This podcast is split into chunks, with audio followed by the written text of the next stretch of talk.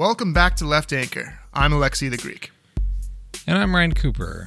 And today we've got a little segment about Theodor Adorno and the sort of methods of fascist propaganda and what's that all about. Adorno, of course, he was one of the founding sort of figures of the Frankfurt School, a critical theory guy. He wrote Negative Dialectics, which I've read some of that and found it absolutely incomprehensible. But today we're talking about his essay, Freudian Theory and the Pattern of Fascist Propaganda.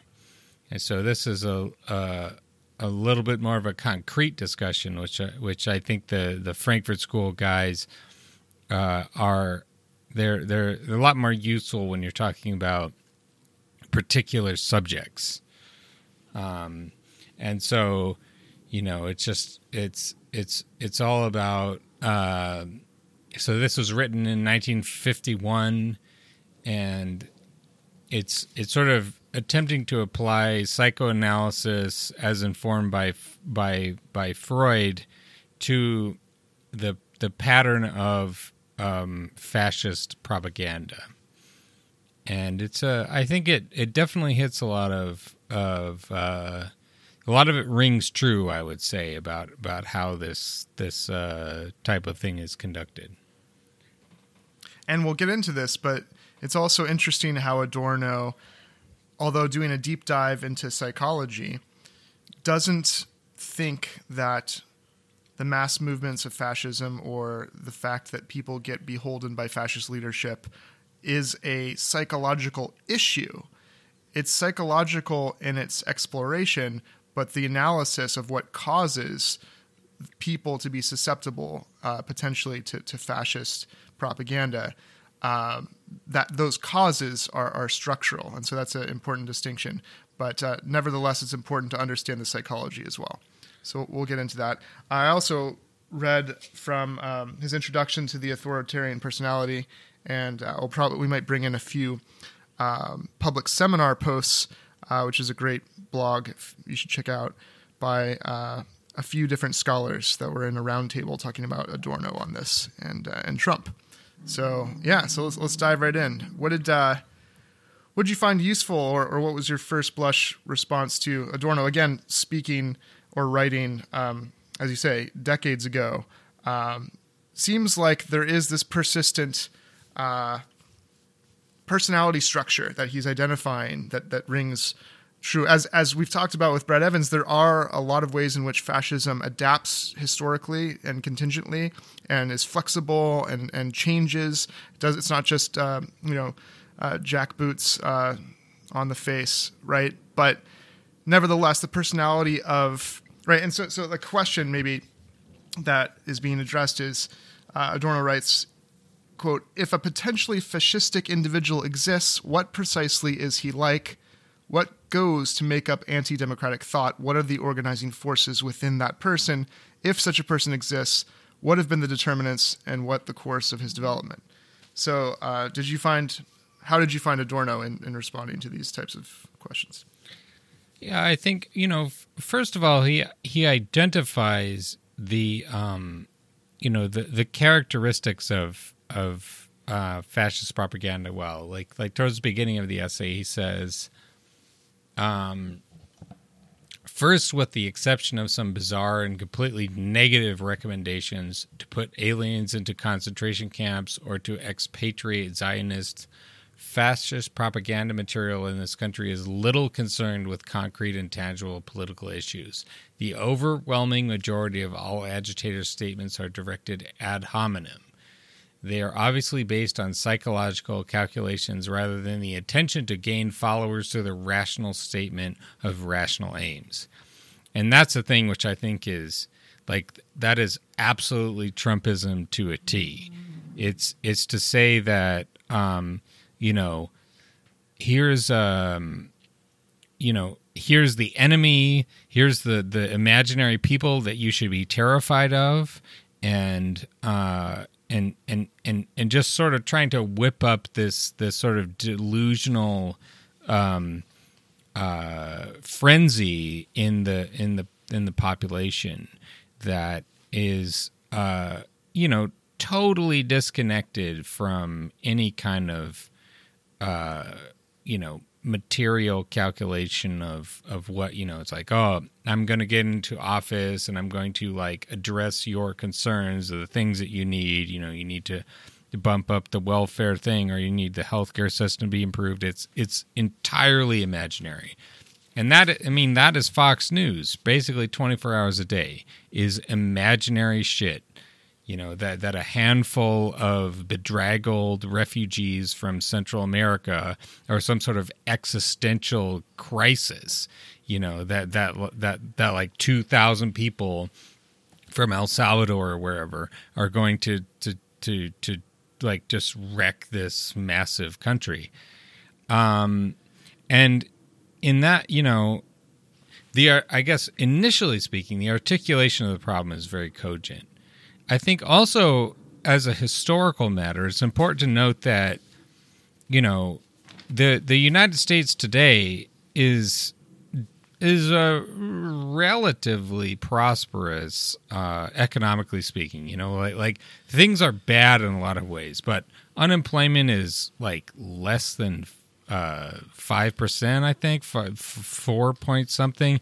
It's a little hinky how they measure that, though, right? Like, it's an extremely prosperous place for a lot of people, but for a lot of people, it hasn't been so prosperous for a long time. Yeah, right. But you compare that to the Great Depression times when unemployment was 25%, and or Greece in the last 20 years or whatever. Yeah, right? Yeah, and I think the important thing to note about the classical fascist propaganda is that they gained a ton of support.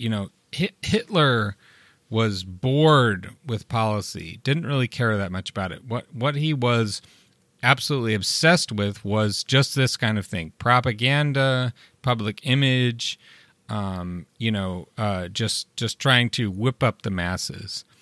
And in the context of early 1930s Germany, when unemployment was, I think it topped out at 30% in 1932.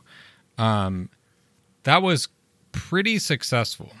Like the fascist, the Nazi Party became the biggest party in Parliament. The German Reichstag or whatever. I think their peak in July of 1932, and they had an election. They got to 37%, but that was as good as they could do. That it had a very powerful effect, but it was limited. This type of effort it only went so far. And how Hitler got to power was that he convinced the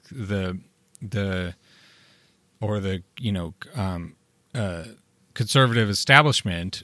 He convinced them, or they convinced themselves, that the way that they needed to move forward was to introduce Hitler and the Nazis into the government. Hitler won that election. He had the number one, that was the biggest party in that election, but how he actually became chancellor was he was appointed by Hindenburg, on the advice of, Kurt von Schleicher and other people. And so, I guess it's just like a kind of important sort of qualification to this, or fascism, it's all about the image. It's all about trying to project this aura of invincible movement forward and dynamism and vigor and so on. And it's a total fucking fake. It's all about lying and advertising. Go ahead. Fantasy. It's fantasy, and this is where the Freudian psychology that Adorno uses and goes beyond comes in. But I think it's first important to kind of separate out a few things. So you're right that Fox News is terrible in how constant it kind of acts upon affectively the emotions, the fear, right? Fear and anger especially, right? Outrage, the outrage machine. Yep. And that is definitely an emotional shaping of the people that support Trump and others, right? And other Republicans. But there's something special that Adorno highlights about the fascistic relationship and what's potentially susceptible in, say, a Fox viewer to fascism. That's not just Fox, or that's distinct from Fox. That is particularly in a leader like Trump, right? And that is the social bond, or the bond of the followers with Trump, which, as Jay Bernstein starts out in his post that we'll link to, with the perfect anecdote, he writes, during the election, Trump bragged that, quote, "I could stand in the middle of Fifth Avenue and shoot someone and I wouldn't lose any voters." Yep. And so Bernstein writes, in claiming this, Trump understood something about the social psychological bond between his core supporters and himself that critics have noted but largely ignored. And so what Adorno highlights, and what these scholars point to as well, is that, as you say, there's something in the narcissistic. So first of all, going back to image that's projected, a lot of mass movements, which fascism requires, of a different character, project an image onto a leader. And so whether it's Obama, Nelson Mandela, or leaders that are in no way fascistic, you might even say admirable in many ways, there is a kind of identity that you as a supporter have with that person. What's especially distinct for the fascistic model is that there is kind of an ego identification with a particularly narcissistic leader. And this is something we can delve into a little bit, and how that cements the emptiness of that narcissism and the promises and like the link to the bullshit and the lies and the narcissism is all part and parcel of this dynamic that we could maybe unpack a little bit. But I think this gets pretty interesting. Yeah. A bit later, Adorno says, talking about the nature and content of fascist propaganda, he says, quote, "It is psychological because of its irrational authoritarian aims, which cannot be attained by means of rational convictions, but only through the skillful awakening of a portion of the subject's archaic inheritance. Fascist agitation is centered in the idea of the leader, no matter whether he actually leads or is only the mandatory," I'm not sure what mandatory means, "of group interests, because only the psychological image of the leader is apt to reanimate the idea of the all-powerful and threatening primal father. This is the ultimate root of otherwise enigmatic personalization of fascist propaganda, its incessant plugging of names and supposedly great men instead of discussing objective causes." And this is a thing, again, we should probably emphasize, like, Trump is not an outright fascist. Like he doesn't have a super dedicated mass movement, and he is not actually attempting to overthrow the state. He is not attempting any of the sort of like quasi-Keynesian economic policy by which Hitler sort of bought off the working and middle classes of Germany in the 1930s. Nevertheless, right. So let's distinguish, just to put up another point on that. Exactly, he's not part of, he's frankly not smart enough to understand what a fascist project would look like or require. So who knows if he would be interested in doing it? But he doesn't even understand enough to do that. So he's not part of an actual power grab institutionally in that sense. He doesn't understand the policies or the type of things that would go along with it. But specifically, the fascistic propaganda, his rhetoric, his whole way of being as a leader and his leadership, plays into the kind of fascistic susceptibility in certain types of people that are under certain types of economic and social conditions. Yes. And that can create, and that's why we have basically the standard issue Republican tax cut injustices, and every adenine Republican administration would do the same thing, plus increasing hate crimes, right, in the name of Trump, and these things that are new, as we talked about with Mehdi Hassan. So that's why there's not a political project that's being instantiated in the political system and through policy, but there is this movement, and things are different, and right, just out and about with people, where dog whistles used to be kind of heard but not expressed. Now you have violence and hate crimes going up. So I think that's a good way to put it, maybe. Yeah, and you know, I guess just to sort of complete the point there is that he is instinctively tapping into, I would say, this type of thing. You know, you look at Ben Garrison cartoons, or how so many, like, Republicans, you know, you look on Twitter and you see so many Republican partisans have adopted Vladimir Putin as this, like, super manly avatar of you know, the type of leader that they want. Someone who I would think almost certainly doesn't know anything do they know anything about Vladimir Putin? You know, he's just, it's entirely imaginary. And I think he knows judo and he sits on horses without his shirt. Yeah. And it just, like, it demonstrates. And I think this, you know, the I don't know much about psychoanalysis. I haven't read a lot of Freud. I think that, you know, Freud was probably incorrect in a lot of things, but almost certainly correct to say that what Trump is doing is instinctively tapping into these sort of like degenerated impulses that people can develop over time. And, you know,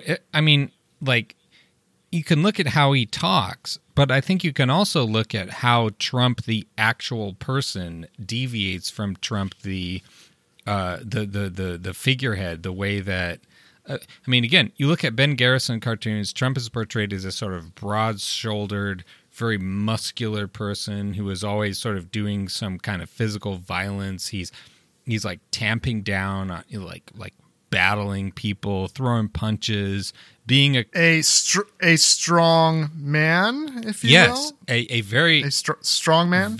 Masculine energy in the propaganda. He is this fat, effete billionaire who has never done a day's work in his entire life. He's incredibly feeble and, I would imagine, fairly sickly. He's old. You know, and I mean, this, like, you look at Hitler. There's an interesting United States intelligence report on Hitler that talked about Hitler was not a Ubermensch type of person. He was not impotent, right? I don't know about that, but he was sort of narrow shouldered. He was not powerful. He was not like he was not Thor. He would get his underpants pulled up in a wedgie at recess. That's what you're saying? Yeah, in this case, the divergence is much, much more striking to look at the way that Trump partisans, the mega chuds, portray Trump and the actual reality of this just like human custard pie. This just absolute fucking jiggling mess of a person. And you know, they must be tapping into something.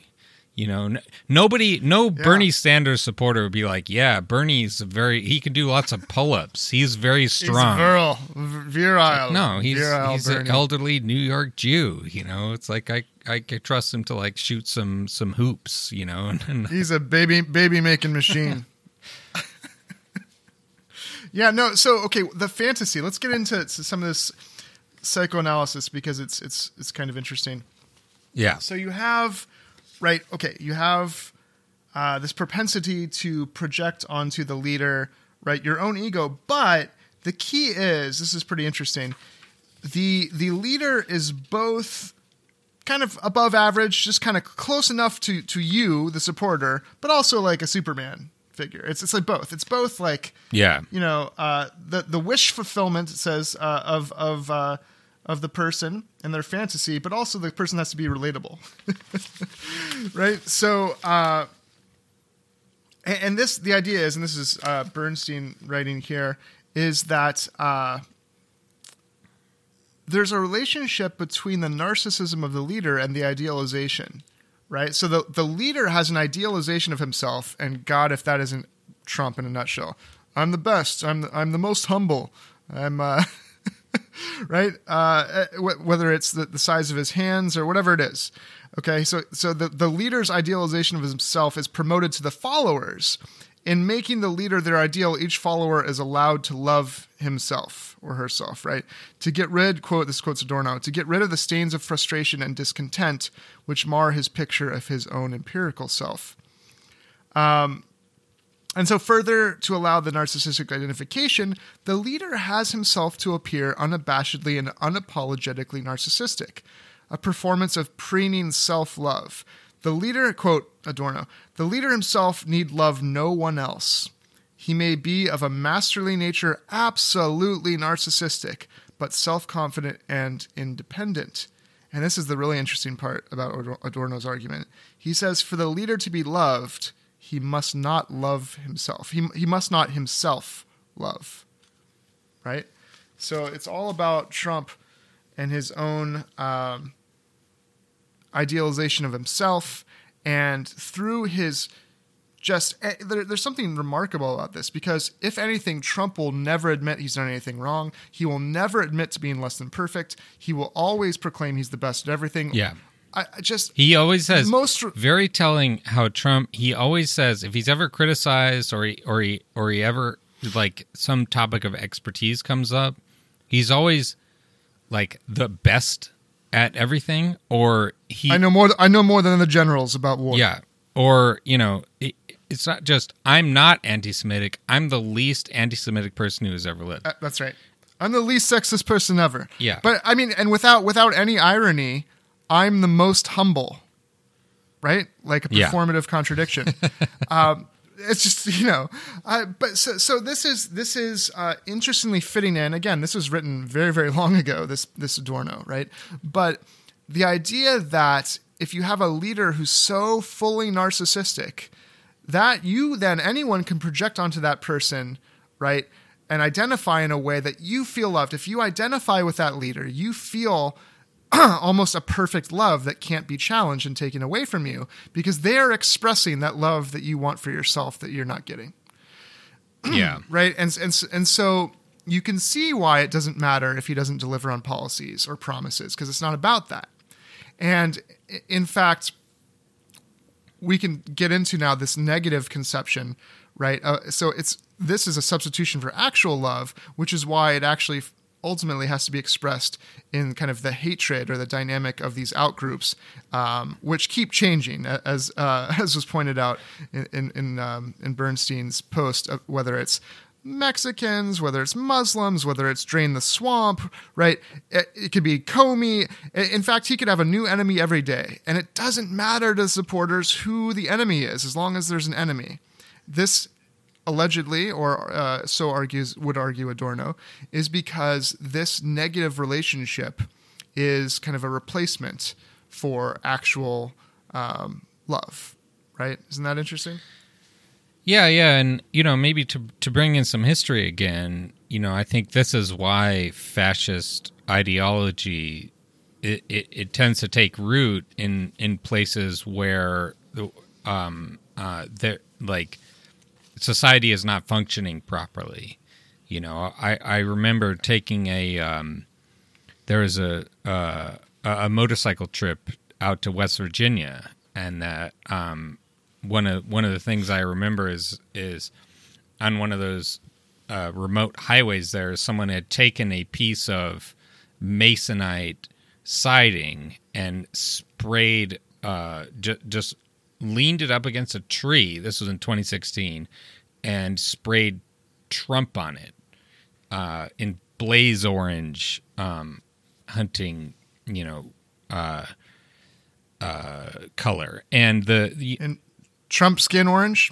Yeah, and it, so as we were talking about with Mehdi Hassan, this is not to say that like. That there's some sort of mechanical characteristic of people, being despairing or whatever, and sort of turning to Trump, in that sort of fashion. But that this type of reasoning tends to take root in communities where things are kind of hopeless.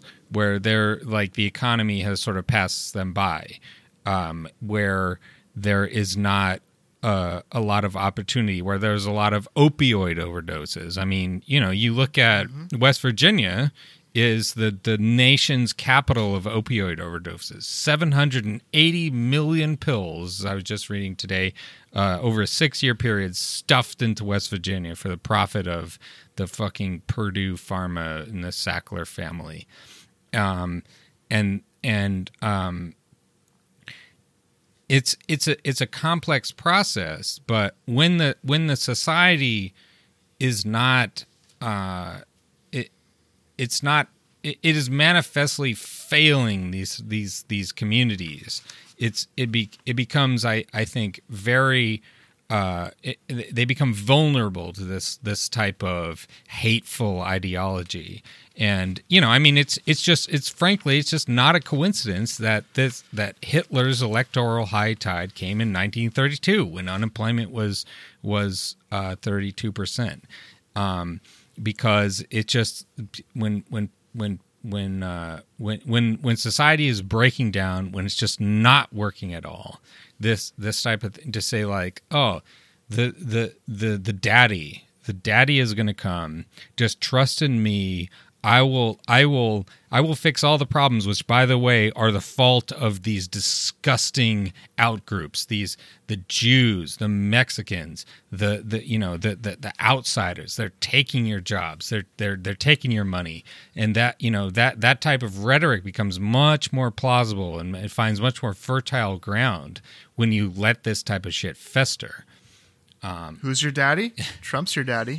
Did you see that Adorno wrote that, look, it doesn't have to be the Jews. The Mexicans and the Greeks can be the targets of the same type of stereotypes that justify the same type. And oh my God, how prescient, the Mexicans and the Jews today. Yeah, that's right. I'm sorry, the Mexicans, the Jews, the Mexicans and the Greeks and the Jews, all three groups, right, have been just squeezed politically and blamed and shamed and punished, right, for the sins of others. That was pretty prescient. So It's not about which group. It's not about the group at all. That's another point he makes. It's about, it has nothing to do with the intrinsic characteristics of any of these groups. And as you say, so this is, I think people get, I don't know, I mean, I get why people get hung up on this because it's inflammatory and there's a lot of touchy issues and it can be easily reductionistically discussed. And so we try not to do that. But like, when we say that there's a reason that the height of unemployment in the Weimar Republic was when, right, Hitler rose to power, and when we say that Trump doesn't necessarily capture the poorest of the poor in this country, but when he rose, there are all these domestic problems with those not well off in terms of social mobility and the wages of whiteness, of course. There is a relationship to the economic power, economic crises, and as you say, the opioid crisis is another social breakdown, right? These things are interconnected so that the social, the economic, and the psychological are inextricable in a way. So like the psychological, it's not like a endemic nature of any particular person or group, but as Bernstein says, quote, I understand Adorno to claim that psychology is what happens when ethics fails, when practical life can no longer be supported and sustained through shared norms, ideals, and the forms of attachment that attend them. Then the underlying mechanisms of psychological life take over, appearing nakedly, so to speak. And so this is when you see mass shootings, when you see any number of things that, of course, in our modern liberal, individualistic, atomistic conception of reality, oh, that person's psychology and trauma is to blame, right?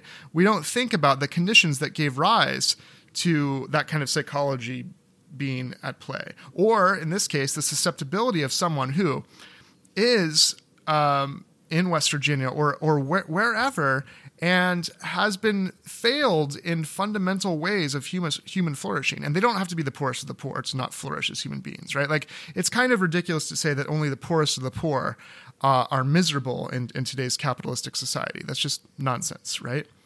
So, you know, the idea that these structural problems, political and economic, kind of intertwine with social psychological problems is nuanced, but also kind of obvious, right? Yeah. And to say, right, so I think then to say that the answer isn't like they should go to therapy, right? The answer is to remove the cause and then change the structural conditions. But it's important to understand the psychological consequences or susceptibility that can be produced by both the conditions and the important part that mixes with them, the kind of leadership that takes advantage. And here's the key. The elites who take advantage of not just the conditions, but the psychological susceptibility and act upon those things, right, to kind of light the match and then build their own power base, right? Yeah. No, there's a good quote in here from Adorno. He says, the narcissistic gain provided by fascist propaganda is obvious. It suggests continuously and sometimes in rather devious ways that the follower, simply through belonging to the in-group, is better, higher and purer than those who are excluded. At the same time, any kind of critique or self-awareness is resented as a narcissistic loss and elicits rage. It accounts for the violent reaction of all fascists against what they deem zersent, which debunks their own stubbornly maintained values, and it also explains the hostility of prejudiced persons against any kind of introspection. Concomitantly, the concentration of hostility upon the outgroup does away with intolerance in one's own group, to which one's relation would otherwise be highly ambivalent. So there's a key aspect there, which it, you know. You look at the Republican coalition, which is, this sort of lumpen proletariat slash petty bourgeois mix of rubes, frankly, with, absolutely merciless capitalist murderers who are right now trying to destroy Obamacare and take Medicaid away from their own constituents. And that, I think, that points to the current kind of articulation of how the sort of Trump project is going, right? So Adorno is he's articulating the political rhetorical effects and how it can be really this type of rhetoric can be very effective. On the other hand, somewhat unlike Hitler, Trump has not pursued any sort of Herrenvolk democracy type of policy to just hand out goodies to white people. He's just trying to fuck the white. Like, I don't think he actually means to do this, because I don't think he understands anything about what's happening in the government. But, Mick Mulvaney is in there pulling the levers to say, yeah, take away the health care, take away their, Social Security benefits. Like, just get rid of all of it in this sort of residual libertarian ideology that still holds. And I think that points to the real danger. Trump is, consistently sitting at about 40, 45% popularity.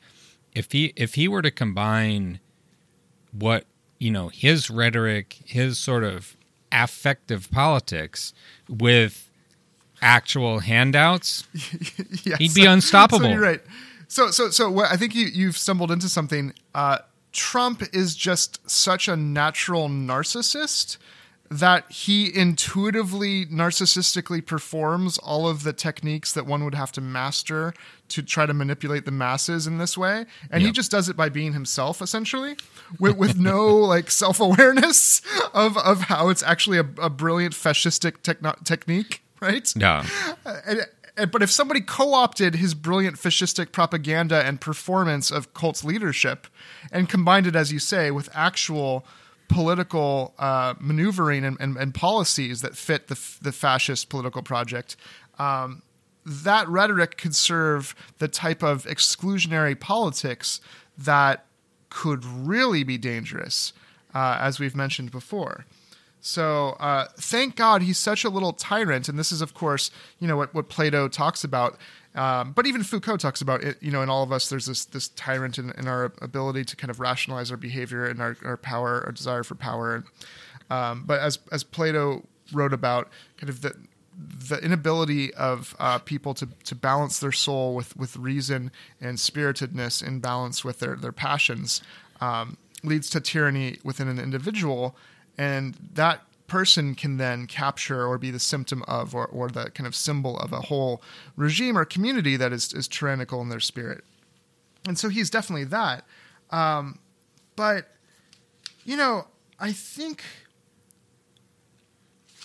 there's just as... So as... Because he's tyrannical... This is where I was going with that, sorry. Because he's tyrannical in his soul...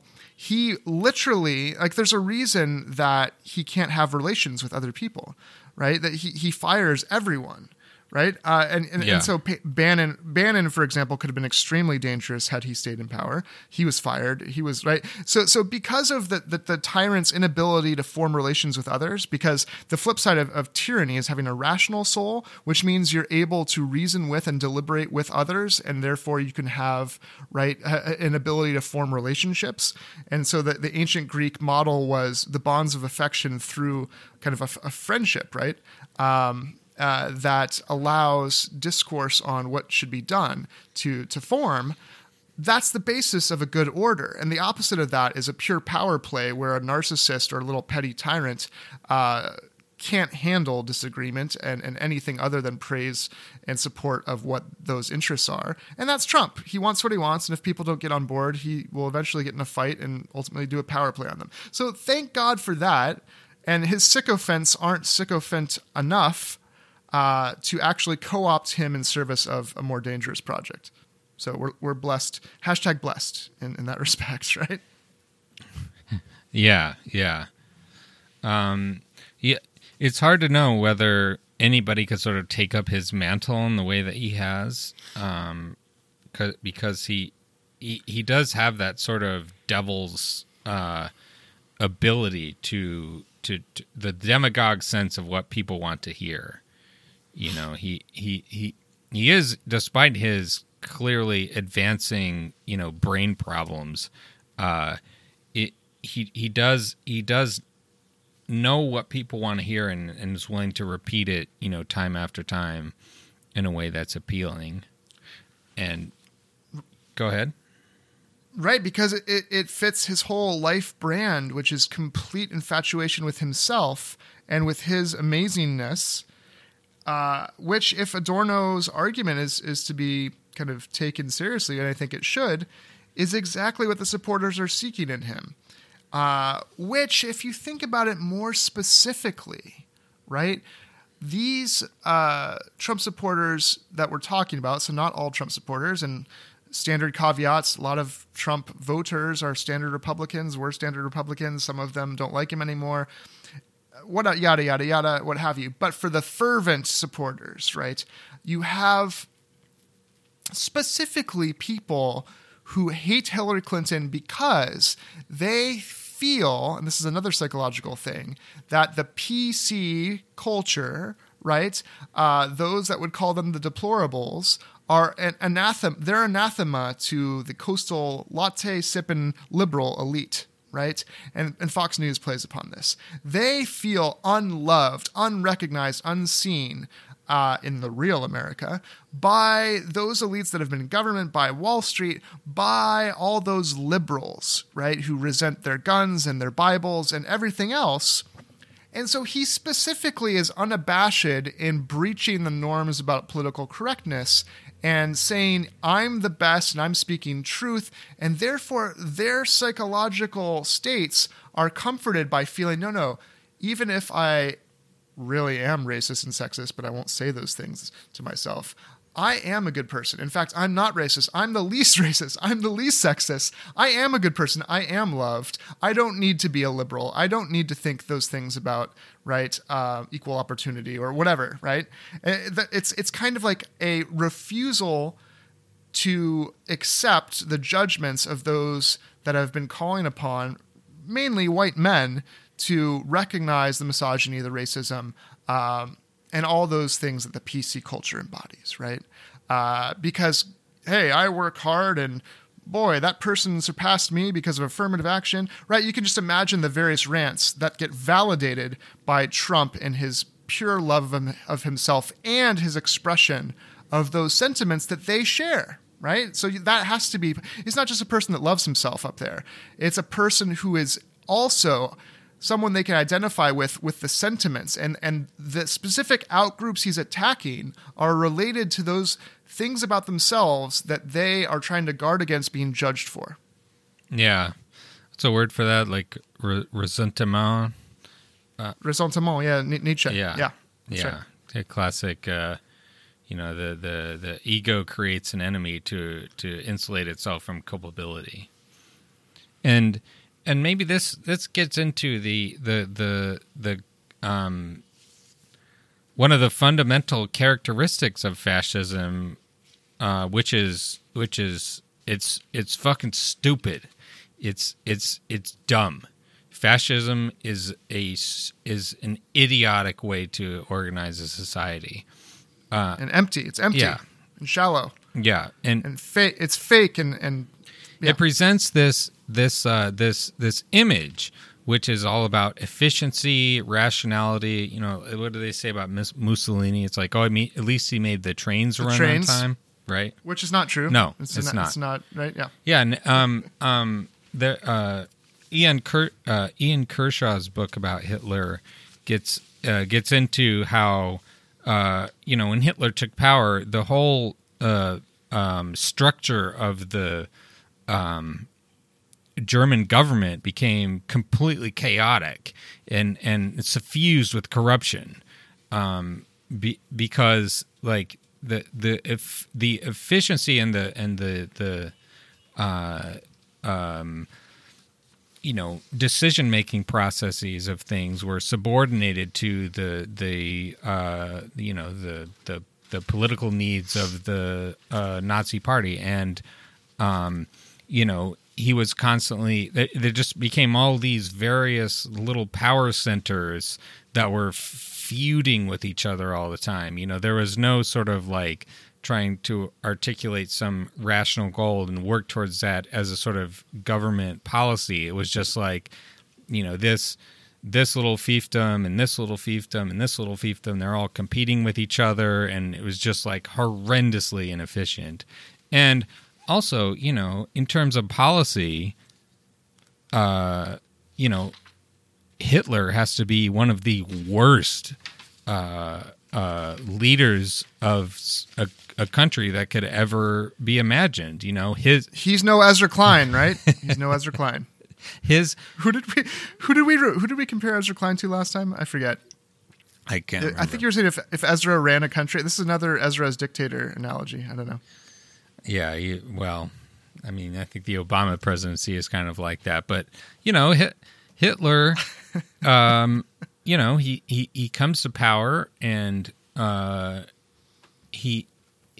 he's obsessed with the idea that there's a international Jewish conspiracy that is a strategic threat to the German state. That's totally fucking imaginary. Never happened. And what we need to do about what we need to do to secure our future as a German people is to take over the Ukraine.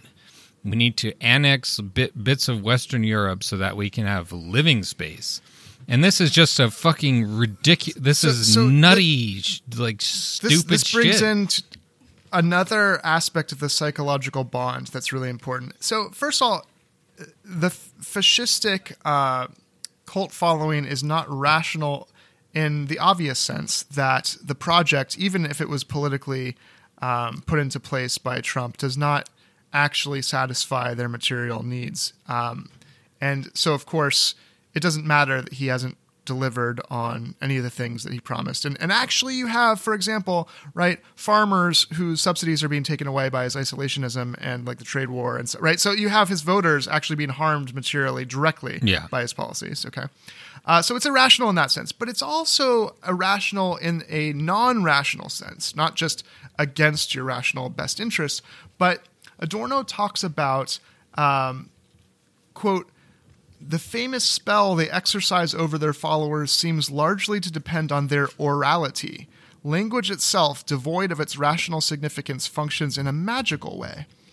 And so you can see that he continues on that the phoniness of the leaders, right, applies to the act of identification on the part of the masses and their supposed frenzy and hysteria. This is, of course, why Trump loves rallies, right?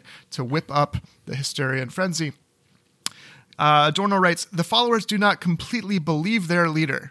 They do not really identify themselves with him, but act this identification, perform their own enthusiasm, and thus participate in the leader's performance. So whether it's the, and this is maybe controversial, whether it's the, although I think you've drawn the link very well, whether it's the Pittsburgh synagogue shooting, right? Clearly Trump supporter and clearly, as you say, prefigured by this anti-Semitic rhetoric and propaganda, or whether it's literally 1 in 5 hate crimes, right, in recent years have had Trump's name, something like that, uttered or referenced in the hate crime. So these performances of people that maybe are emotionally satisfying, and again, to replace the lacking, loving relationships that are fulfilled when social bonds are allowed. It's like what, as Aristotle would say, once mere life is secured, you can have, right, the good life. Because the good life isn't there, because you don't have actual capacity for healthy, loving relationships, there is this ability to participate in a kind of apparent love, which Trump has for himself, that you project onto him and identify with. And in the performance of his act, you can make your own acts of violence, or just of cheering for him at a rally, or of a hate crime, or of yelling epithets, or of wearing a shirt, right, with expletives and racist remarks. It's so performative, not just from Trump, but from the followers. And there's something about that that answers the question, why don't they care about the actual policies or their material needs? Yeah. And I mean, just to tie off my previous point, you know, you look at, you know, Germany in 1945, you know, you talk about voting against your own interest. Germany was absolutely devastated. The whole country was bombed to smithereens. The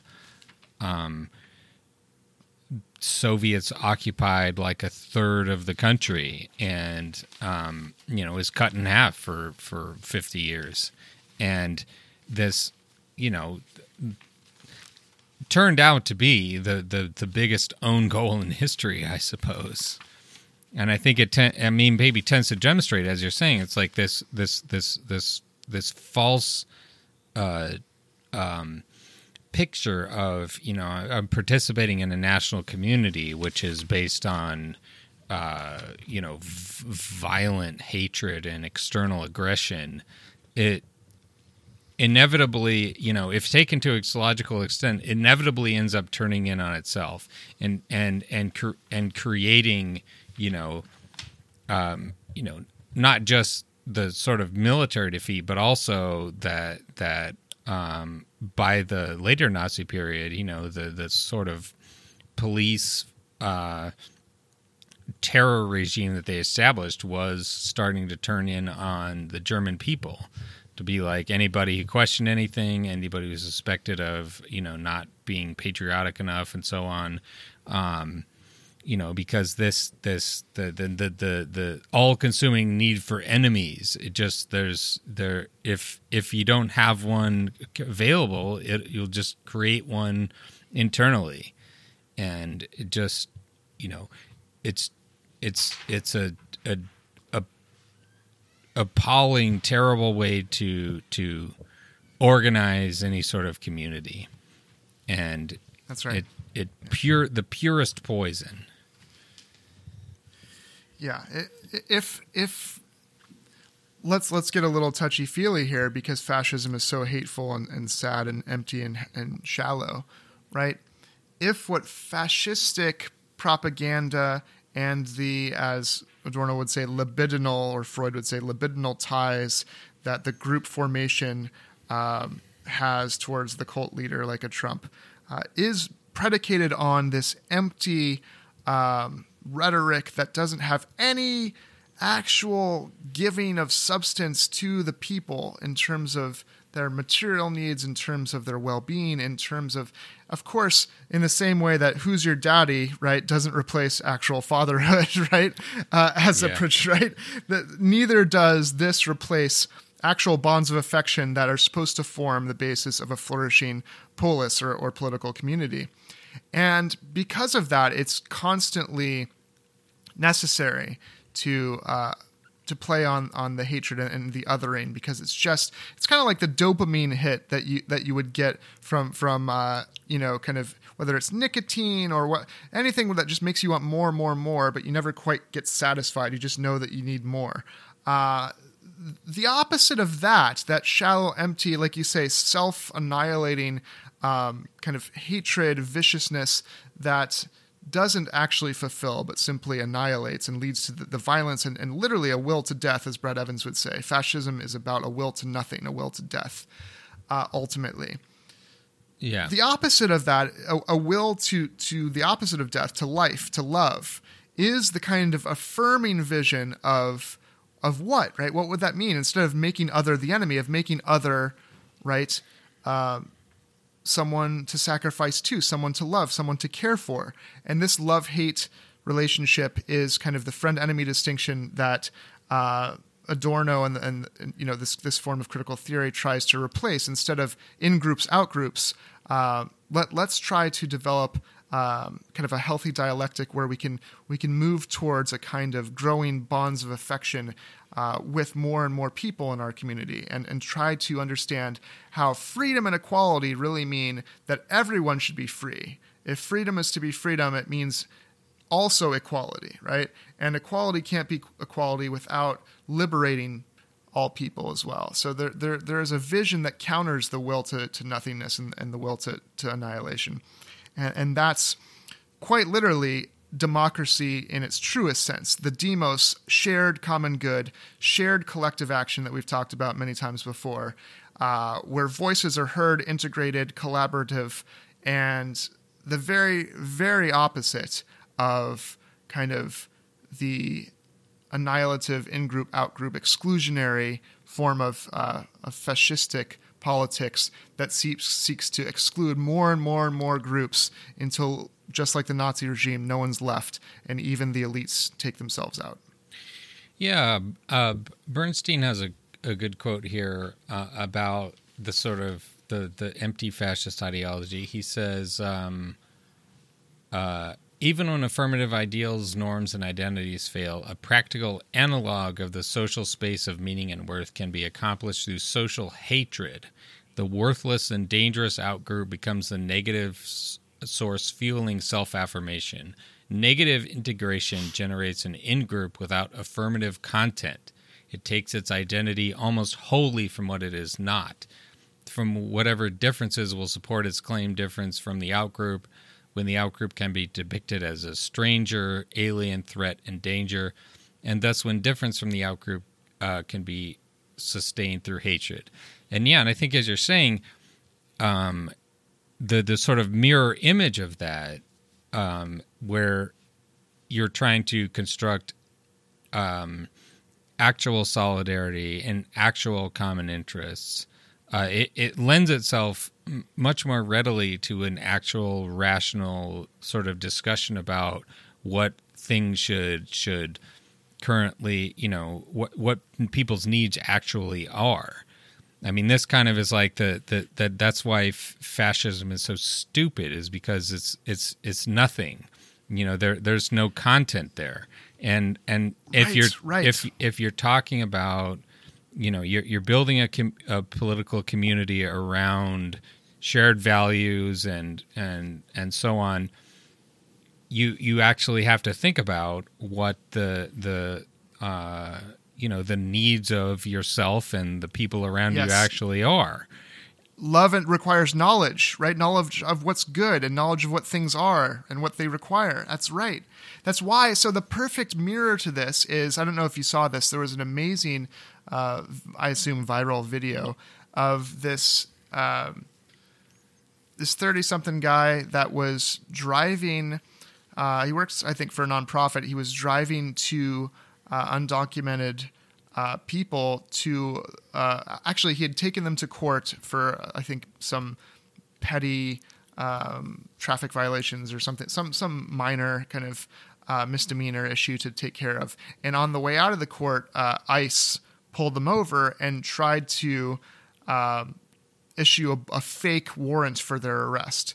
And he had the knowledge, because he was training, right? He had the knowledge to see that it wasn't a legitimate warrant, even though they straight out lied to him. They said it was. He says, no, it's not. They're like, yes, it is. And he's like, no, this is not signed by a judge. It's not a warrant under the Constitution.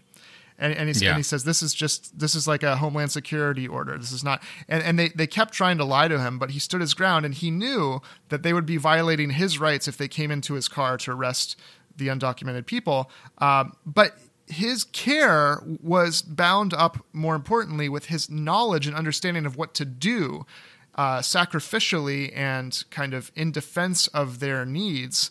That was love in action. That was love with knowledge. And the very opposite of the necessarily unthinking, putrid hatred that annihilates. That could be maybe perfectly encapsulated in like a school shooting where the shooter kills random people and then himself, right? In a total meaningless, senseless act that has no need for any type of knowledge and is simply annihilative. So I think that's a nice juxtaposition. Yeah, absolutely. It's like there's a great article in The Atlantic about how Trump has unleashed ICE. And it's like, what you know, you're going to a church to like round people up, you know, you're trying to trick people into, you know, showing up to immigration court and then putting them into you know, vans, or you're operating in literal concentration camps for children. Like, what is the point of that shit? It's just... I would say, we said before, we underplayed Trump's policies as not being particularly fascistic, like his rhetoric. This is somewhere where I think, actually, that's... Yeah. No, it's definitely... I mean, it's not full fascism in the sense of not... Like, they don't... He's not doing sort of welfare chauvinism. He's not really trying to stimulate the economy to provide a broad popular movement. He's not planning for, you know, wars of aggression. But the elements, a lot of the elements are there. And one of them definitely is that. Just the hate campaign against immigrants. Like Puerto Rico. There's one of Trump's flunkies on TV talking about how Puerto Rico is another country and how he cut their food stamp benefits, and he doesn't want to give them any relief money. And did you see the Fox headline about something about Trump rejecting Democrats' desire to give funding to 3 Mexican countries? Yeah. Amazing. They're all like Mexicans. The ignorance is just spectacular, and it's required. But, you know, it's just this exclusionary. So, I mean, people might say, well, Obama was a deporter-in-chief. He was, and the liberals, of course, are complicit in negotiating with themselves because they think that rationally, in a deliberation, we can, if we do what the Republicans want us to do and simply deport a bunch of people, they'll work with us on the other things with regard to immigration policy. And of course, they didn't do that. So that was just a self-inflicted, unforced error and a vicious form of exclusionary terrorist actions in the Obama administration as well. But Trump's doing that and he can't. The fact that he can barely top Obama is just shows how terrible Obama's regime was. But Trump is, of course, going the extra mile and separating little children from their mothers and putting babies in cages and so it's as much in our system with checks and balances as much as. You like to rip on our particular governmental structure. There are things that keep people like Trump, as dumb as he is, he would find ways to do more terrible things, if not for some of the systemic checks against it. But nonetheless, his rhetoric and very many of his policies are also kind of this will to nothingness and this increasingly exclusionary mode. So I think... There's plenty to be wary of, and the solution isn't to rationally appeal to his voting base, I guess is another point, to show them the errors of his policies and how they're materially not benefiting them. So that's, I guess, if we're going to kind of wrap up with some takeaways politically, not that we need to appeal to his base, but if that was considered something of import, that would not be the way to do it, right?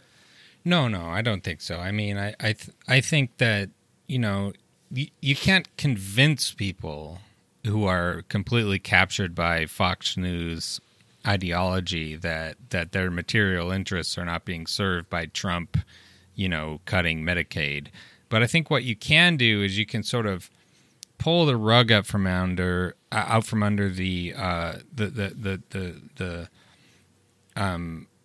social base of how this type of thing tends to ferment, you can make it so that, communities in West Virginia aren't so impoverished or stricken with opioid overdose epidemics. You can provide, general prosperity.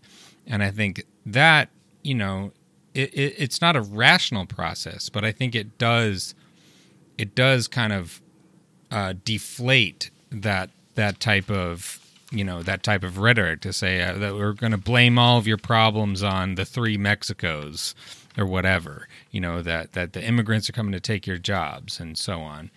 So I think that's it's not you can't that's not the only thing you should do, but I think it is a key tool in the arsenal of fighting.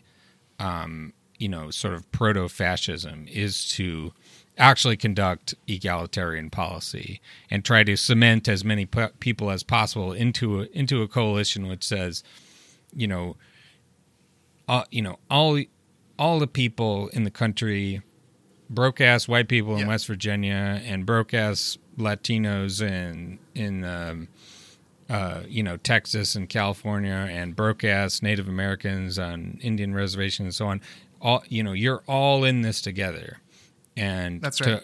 To hopefully just, draw out enough of that a coalition and undermine the sort of social base of fascist propaganda such that it just it doesn't play. We don't have to... take away, and so we don't need to fight the terrain on the ground of those who are fervent Trump supporters at all. We don't need to pick off any Trump supporters necessarily, but the correlative movement that needs to continue to be fostered, in the words of Bernstein here as he ends, could be captured maybe this way. So he writes, Adorno's influence here is that although one cannot understand the deformations of authoritarian nationalism without depth psychology, that understanding will not be crucial to combating authoritarianism. Okay, so authoritarian nationalism occurs because of the collapse of viable political alternatives. Negative integration is the placeholder for positive integration. So he writes, the answer to a failed form of political life is a new and different, vital and value-substantive political formation. Nothing less will do. And that's what I think AOC and many others, from DSA to other leftist rather than liberal formations politically, socially, not just electorally, but locally, are trying to do to create a true substantive vision, like you say and like you described, that both in terms of meeting people's needs and letting their voices democratically shape what the needs are said to be and what the solutions should be and who needs to be held to account and what elites must be taken out or suffer in order to make that happen. That is something active and hopeful and can combat both the fascist rhetoric and the mass movement that it purports to wield politically. Yeah, that's perfectly put. I think a good place to stop. Nice. Well, thanks for listening, folks. And we'll see you in the next episode. Thanks, everybody. Bye-bye. Bye. Last but not least, we have a friendly reminder that we have a Patreon. You can support the show with $5 a month and get an extra episode every week. We really appreciate the support, and it helps us keep this going.